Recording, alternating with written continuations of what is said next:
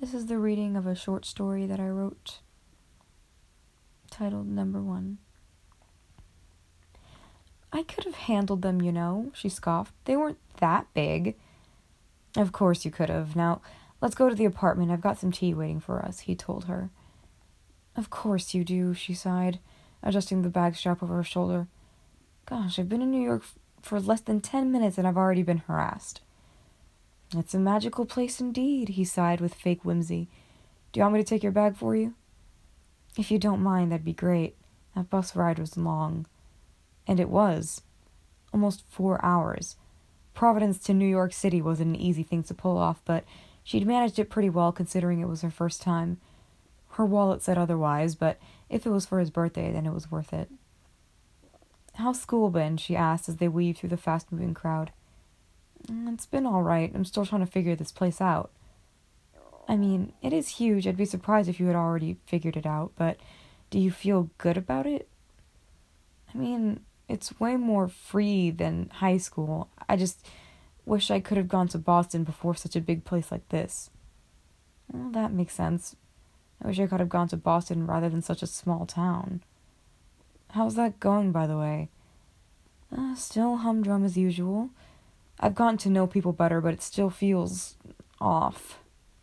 You think you're going to transfer? I've started the applications. It's only a matter of whether or not I submit them. I might take just a little bit more time to think over it. Fair enough. Talking about college always made her feel so uncomfortable, even if she was already in. There was just the twinge of sadness and fear that came with it that was unlike anything else, even worse than the fear of going to boarding school at 14 years old. Her college was nice, but that's pretty much it. Her connections with people were limited, probably due to her keeping a distance, and her classes were average thus far. Her bank account could have fared better in the first three weeks, but most of it was blown buying tickets for this trip. It was some trouble getting there, getting confused on where the train and bus was, and almost missing both. Luckily, she allowed herself time to be a little lost on the way there, though she wished she could say the same for the way back, but nonetheless, she was in New York City without family and alongside this boy. So, are you excited for your birthday tomorrow? she asked in a playful tone. He was focused on not getting hit by cars and not forgetting the way home, and it took him a while to answer. I mean, it's another birthday. I guess I'm excited. He shrugged. That doesn't sound convincing at all, she told him. What's going on in your brain right now? It's nothing. Don't worry about it. I'm still going to worry about it even if you say there's no point. I know. So, what are you thinking about? I don't know. Something for us to do. I haven't been all that adventurous around here. So, you want to be adventurous now? Maybe, if you want to. I mean, I'm down so long as it isn't dangerous. But we should talk about it more when we get to the apartment. The rest of the conversation was idle chatter, catching up with each other after a month of not being together. Though they talked every day over FaceTime, Snapchat, and over text, it wasn't the same.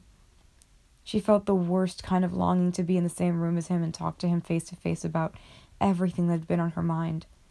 And in seeing him, she lost the train of thought that had been running through her mind on constant replay throughout the past four weeks.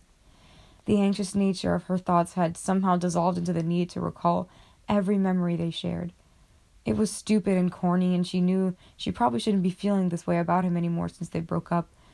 But there was a comfort in him that she didn't feel as though that she didn't feel as though it was gonna ebb any time soon. Not to mention, if their conversations of the past month were any indicator, he wasn't over her either. You look beautiful, she said to him. His focus slipped for a second as he processed the compliment in, and an embarrassed smile made a shy appearance across his face. I may have dressed up a little, he admitted. Just for me? How sweet. Well, you came all this way by yourself. It's the least I could have done.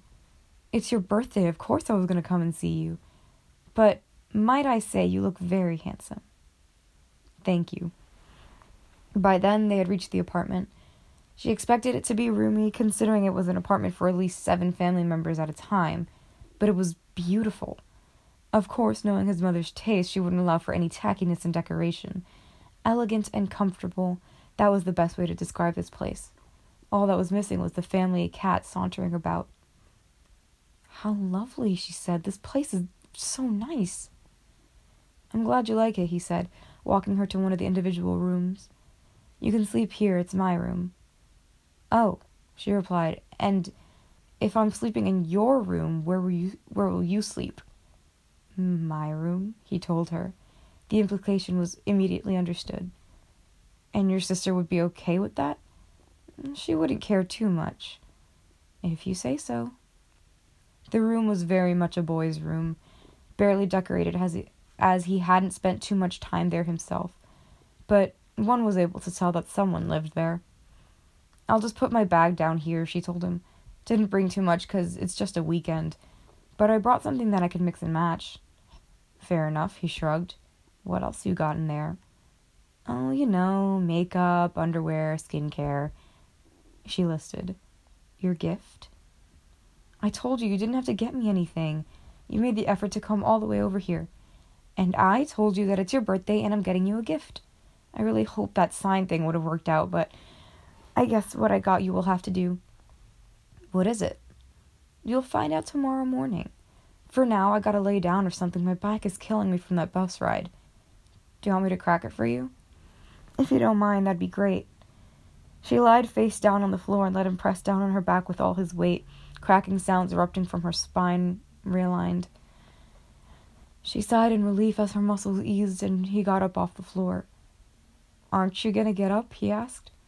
I might just crash here, she said without looking at him. You have a comfy floor. And a comfier bed. Is this your way of telling me to get into bed with you? I thought it was pretty obvious. I just figured it would be weird. I mean, we are weird, so it's fine. They laid on, on the bed next to each other, not touching, simply looking. It was strange. Since they had broken up, there would there should be boundaries, right? But things hadn't at all changed between them. All the conversations and the sentiments and the I love yous were the same. The only difference was the distance. Yes, college was going to change them, but a month had already gone by and there was still this familiarity with each other. The way they looked at each other was one of distant longing, as though they were holding themselves back from having what they wanted. I really want to kiss you, she told him. I really want to kiss you too, he replied. May I? Please. She moved first, cupping his left cheek and bringing his face closer to hers. The, ki- the first kiss was hesitant, wary that he would change his mind and pulled away. But when lips met, the feeling of longing became overwhelming as she went back for a second, third, and fourth kiss. It wasn't until she rolled over on top of him that there was a deeper kiss shared between them. His arms held her to him, hands taking some liberty and exploring her slightly. The, there was the need to get familiar again with her body, and as his mouth reacquainted itself with hers. No one got to her in this way, like he did. His left hand was firmly gripped in his hair, while her right supported her weight on his chest. She had missed his sort of sloppy style of kissing and the sounds he'd let out when she would slip her tongue between his lips. We're pretty bad at being just friends, she acknowledged, laughing slightly. Well, there are worse things in the world than to worry about whether or not I should kiss you, he said, especially when I really want to and it's my birthday. Fair enough, she agreed. She'll admit she wanted nothing more than this to be with him in this way again. Secretly, that's what he wanted too. I love you, he said to her. I love you too, she replied and happy birthday.